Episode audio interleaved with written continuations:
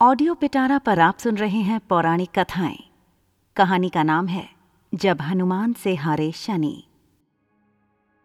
शनि के नाम से ही हर व्यक्ति डरने लगता है। शनि की दशा एक बार शुरू हो जाए तो साढ़े सात साल बाद ही पीछा छोड़ती है।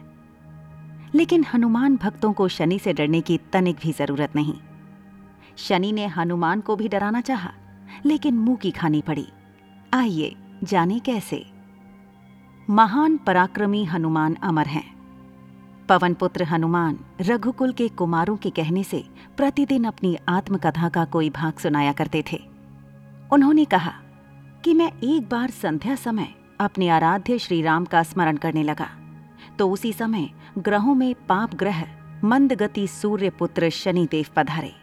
वह अत्यंत कृष्ण वर्ण के भीषणाकार थे। वह अपना सिर प्राय झुकाए रहते हैं। जिस पर अपनी दृष्टि डालते हैं, वह अवश्य नष्ट हो जाता है।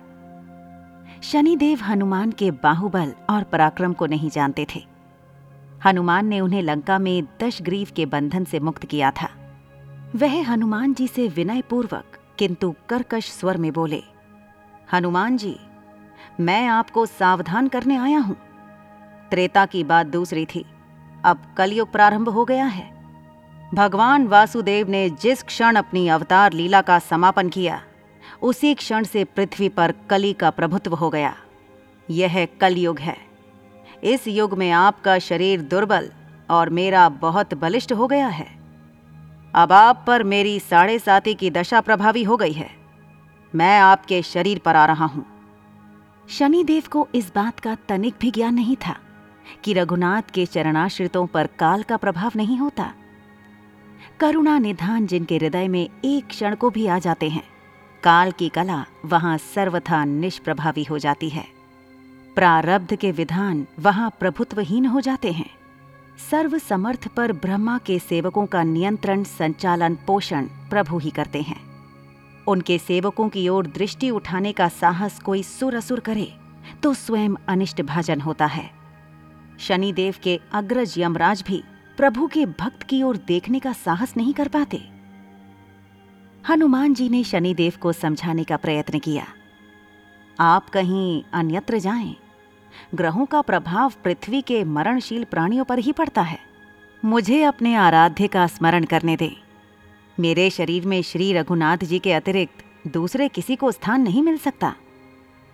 लेकिन शनिदेव को इससे संतोष नहीं मिला। वह बोले मैं सृष्टिकर्ता के विधान से विवश हूँ। आप पृथ्वी पर रहते हैं। अतः आप मेरे प्रभुत्व क्षेत्र से बाहर नहीं हैं। पूरे साढ़े बाईस वर्ष व्यतीत होने पर, साढ़े सात वर्ष के अंतर से ढाई वर्ष के लिए मेरा प्रभाव प्राणी पर पड़ता है। किंतु यह गौण प्रभाव है। आप पर मेरी साढ़े साथी आज इसी समय से प्रभावी हो रही है। मैं आपके शरीर पर आ रहा हूँ। इसे आप टाल नहीं सकते। फिर हनुमान जी कहते हैं, जब आपको आना ही है तो आइए। अच्छा होता कि आप मुझ वृद्ध को छोड़ ही देते। फिर शनिदेव कहते हैं, कलयुग में पृथ्वी पर देवता या उपदेवता किसी को नहीं रहना चाहिए। सबको अपना आवाज़ सूक्ष्म लोकों में रखना चाहिए। जो पृथ्वी पर रहेगा, वह कलयुग के प्रभाव में रहेगा और उसे मेरी पीड़ा भोगनी पड़ेगी। और ग्रहों में मुझे अपने अग्रज यम का कार्य मिला है। मैं मुख्य मारक ग्रह हूँ और मृत्यु के सबसे निकट वृद्ध होते हैं। अतः मैं वृद्धों को कैसे छोड़ सकता हूँ? हनुमान जी पूछते हैं, आप मेरे शरीर पर कहाँ बैठने आ रहे हैं? शनिदेव गर्व से कहते हैं, प्राणी के सिर पर। मैं ढाई वर्ष प्राणी के सिर पर रहकर उसकी बुद्धि विचलित बनाए रखता हूँ। मध्य के ढाई वर्ष उसके उदर में स्थित रहकर उसके शरीर को अस्वस्थ बनाता हूँ।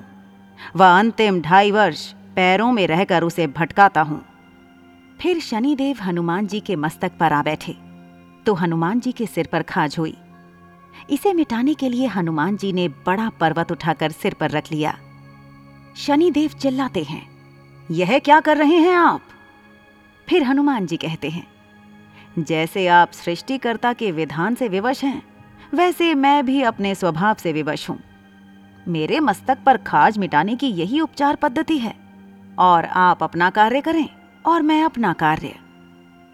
ऐसा कहते ही हनुमान जी ने दूसरा पर्वत उठाकर सिर पर रख लिया। इस पर शनिदेव कहते हैं, आप इन्हें उतारिए, मैं संधि करने को तैयार हूँ।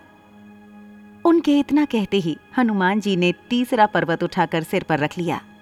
तो शनिदेव चिल्लाकर कहते हैं, मैं अब आपके समीप नहीं आऊँगा। फिर भी हनुमान जी नहीं माने और चौथा पर्वत उठाकर सिर पर रख लिया। शनिदेव फिर चिल्लाते हैं, पवन कुमार, त्राही माम त्राही माम, रामदूत, अंजनेयाय नमः। मैं उसको भी पीड़ित नहीं करूँगा जो आपका स्मरण करेगा। मुझे उतर जाने का अवसर दें। हनुमान जी कहते हैं, बहुत शीघ्रता की अभी तो पांचवा पर्वत बाकी है। और इतने में ही शनि मेरे पैरों में गिर गए मैं सदैव आपको दिए वचनों को स्मरण करूँगा। आघात के उपचार के लिए शनिदेव तेल मांगने लगे। हनुमान जी तेल कहाँ देने वाले थे? वहीं शनिदेव आज भी तेल दान से संतुष्ट होते हैं। ऐसी ही इंटरेस्टिंग किताबें कुछ बेहतरीन आवाजों में। सुनिए सिर्फ़ ऑडियो पिटारा पर। ऑडियो पिटारा सुनना ज़रूरी है।